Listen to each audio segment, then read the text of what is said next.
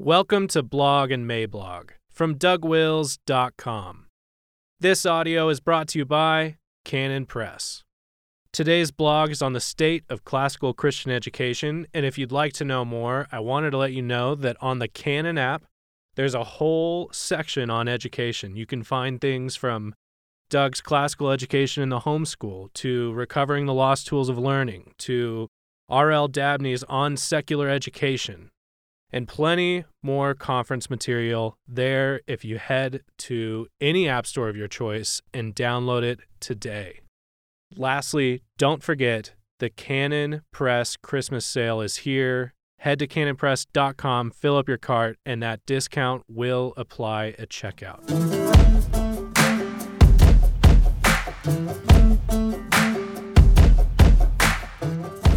The Coming Classical Christian Downgrade. November 27, 2020. Introduction. A few years ago at the National ACCS convention, my son Nate was giving one of the plenary addresses, in the course of which he made a crack about creation and evolution. The response that remark got, enthusiasm on the one hand and blech on the other, not to mention the resultant crackle in the room, told me a lot about one of our great challenges in the classical Christian school movement. It is a challenge we are not doing so well on.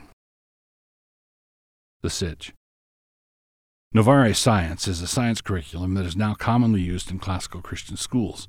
Published by Classical Academic Press, it is also carried by both Veritas Press and Memoria Press. That is a good chunk of the classical Christian publishing world right there.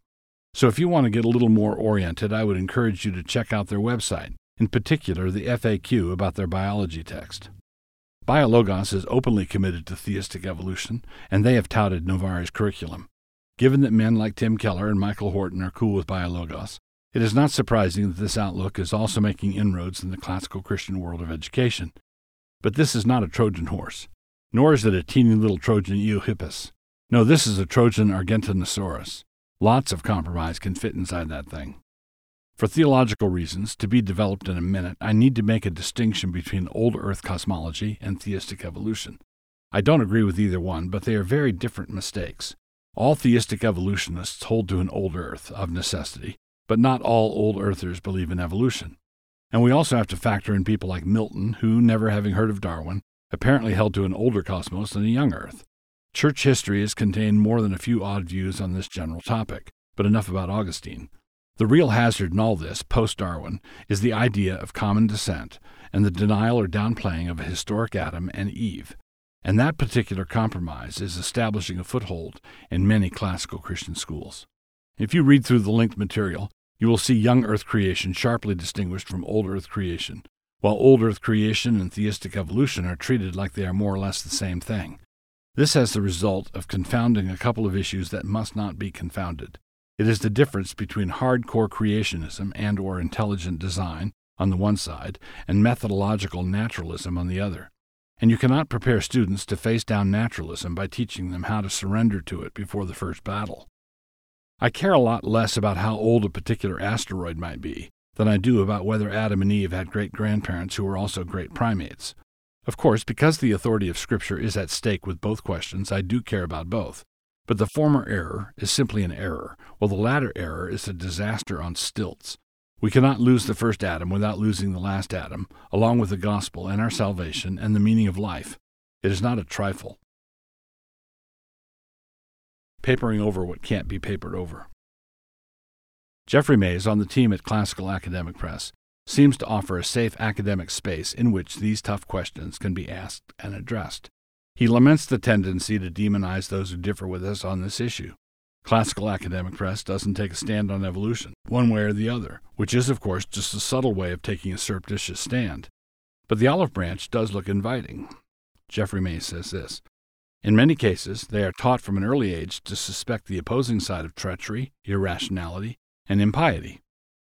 But having praised the importance of extending intellectual charity in debates like this, as in, we shouldn't accuse our opponents of things like quote unquote irrationality, Mays goes on to tag young Earth creationists with occupying the same intellectual space as do flat earthers.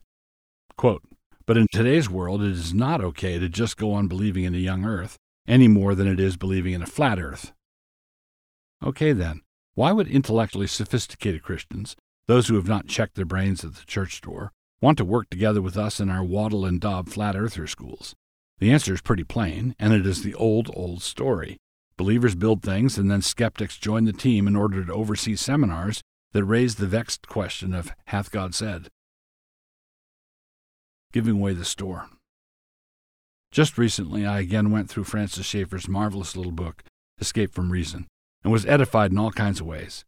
Half a century later, it is clear exactly how prescient Schaeffer was. Without a historic space time fall, a time when a historic Adam ate the fruit that was forbidden him, the entire Christian framework, worldview, and gospel lie in shambles. And once that Christian framework, worldview, and gospel are in shambles, it is not long before the Christian lives of our young people are down there with them. The glory of classical Christian education is that when it is done right, it equips the student to meet the intellectual challenges that will be thrown at him. When accommodation is made with evolution in any way, to any extent, that equipping vanishes. It is as though the school was created to fit out the student in the whole armor of God, but as a result of certain sophisticated compromises in the science department, we decided that we would rather send them out with a broken stick and a trash can lid. But that is not the sword of the Spirit, nor is it the shield of faith. It is the stick of the spirit of the age and the trash can lid of urbane doubts. There are numerous issues related to all of this, but I will just mention one. If there is one argumentative juggernaut that modern unbelief loves to deploy against believers, it is the problem of evil. And if there is one argument that Christians struggle to answer, it is the same one. So let us see what theistic evolution does to the problem of natural evil. Take the first chapters of Genesis in whatever creative way the theistic evolutionist would have you take it. One thing is undeniable, and that is that God thought what he was doing was good and very good. Genesis 1 4, 110, 112, 118, 121, 125, and 131. So, whatever was actually happening down underneath all that creation narrative poetry, God thought it was splendid. But what was happening? Well, it was nature down there, red in tooth and claw. It was aeon after aeon of a process that one thinker described as solitary, poor, nasty, brutish, and short. We are forced to believe in the evidence of these long ages, are we not? Because of the massive fossil boneyards that we find all over the world. You know, billions of carcasses, cemeteries as far as the eye can see, millions of years of struggle and pain and agonistic dying. And there's the God of your theistic evolutionary process, looking down on the whole bloody process, beaming. And behold, it was very good. No sin either, just massive amounts of pain and suffering. No, check that good pain and suffering. In this system, agonistic struggle is not the result of Adam's fall. In the simplistic young earth creationist perspective, Adam's sin introduced death into the world. In the theistic evolution scenario, death introduced Adam. In the biblical framework, the world is broken because we broke it. In the world of the methodological naturalist, there's no reason at all for supposing the world to be broken in any way. The difference is stark, and when you follow it out to the end, the gospel itself is at stake. Either the suffering we see in this sorry world is the result of our rebellion and fall, or else it is simply one of God's good instruments for bringing about his inscrutable will. And when terrible things happen, just realize that sometimes people get caught in the machinery. And the Christian God, the Father of Jesus Christ, is turned into an inscrutable power who mashes up sentient creatures just for fun. Looking for an exit. If you have your kids in a classical Christian school, good for you. But if they are going to be taught theistic evolution as a legitimate option for Christian worldview thinking, then you need to be looking for the first available exit ramp. The issue is not who you will fellowship with. The issue is not whether you will come to the Lord's table with someone who thinks this way. Of course you should. The issue is whether you should hire that guy to teach your children how to think like a Christian. And on that subject, he is manifestly unqualified. And of course, you should not just walk away from an otherwise good school. But you must raise the question about the science curriculum and raise it wherever the decisions are made. It might be with the administrator, or it might be a curriculum committee, or it might be the board. But raise the question you must. If you raise the question and your concerns are heard and acted on, then well and good.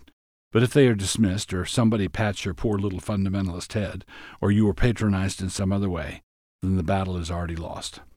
And that means that the coming classical Christian downgrade is inevitable.